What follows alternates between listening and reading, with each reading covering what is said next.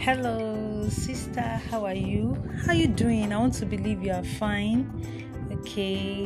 God bless you. So now I'll be sharing with you how to on how to know the will of God in marriage. Oh, is that not nice? Yes, I know it is, and I'm sure you are excited. So, um, before we get started, I want to quickly say that everyone desire a blissful home, right? Isn't it?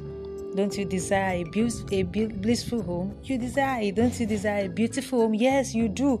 So everybody desire a blissful home, no matter the category of lady you belong to, be it a Christian, non-believer, spirit, spirit coco. Everybody desire it. Everybody desire to have a lovely home and heaven on earth kind of home.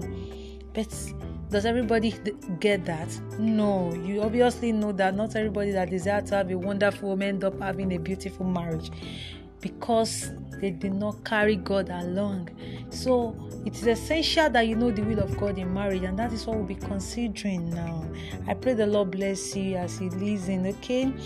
Knowing the will of God in marriage is important, like I said, and um, number one thing to do is to first know God. Knowing and sticking to God is essential in getting a result of a blissful home. So, I want to ask you have you known God? The Bible says that my sheep knows me and I know them. They hear my voice. They will not hear the voice of the stranger. The kind of relationship God wants us to have with Him is a father to daughter relationship, a father to son relationship. The Bible says, God said that I'm going to be a father to you and you're going to be my children. So God wants to relate with you the way you relate with your daddy. Yes, He's our heavenly father, okay? So you have to know Him. You have to develop a relationship with Him, a father to daughter relationship. Not until you get to the point of choosing, not until you get to that point of saying, Oh God, I want to get married. Who will I marry? No, even before you get there, you have to start a relationship with him. You have to know him. Yes you have to know him. And you know the bible says those that know their god shall be strong and they will do exploits when you know god it will be it will be a, a, a strong pillar for you when you get to that point of knowing who to marry. Yes we cannot remove god from our marital journey. We can't. So God is always a factor to consider. Is a is a great factor to consider in choosing who to marry. I want to tell you once again, please develop a relationship with God. Yes, the second way to know the will of God in marriage is to seek God's face. Jeremiah chapter 29, verse 11, the Bible says, I know the thought that I think towards you, thought of peace and not of evil, to give you a future and a hope. But verse 12 said, Then you will seek me, then you will pray to me, and I will answer you. Many people they just say, Oh, I, I want to get married to the best man, but you are not carrying God along.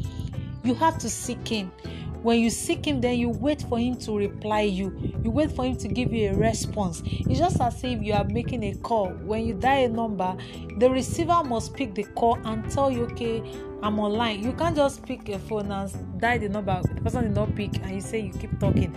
Even if you send a voice note you always expect the person that receive it to reply to respond to you what you have said.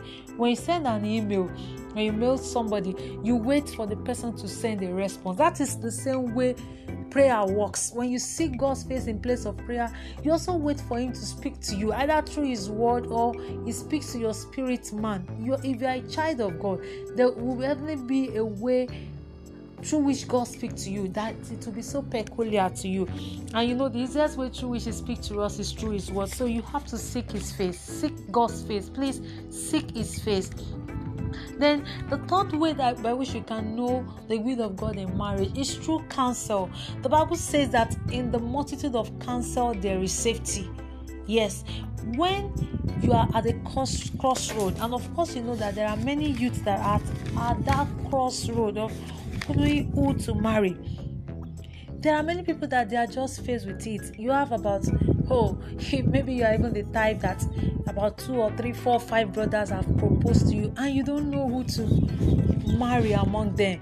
You are confused. A part of you is saying marry brother A, another part is saying marry brother B, another part is saying no, none of them. So at this point, you need to um you need to get counsel from people number one whom you respect people who are your spiritual guide that is maybe your pastor or your spiritual guardian or people that you so much enjoy the grace of god over their life. Maybe you cherish their home you cherish their marriage.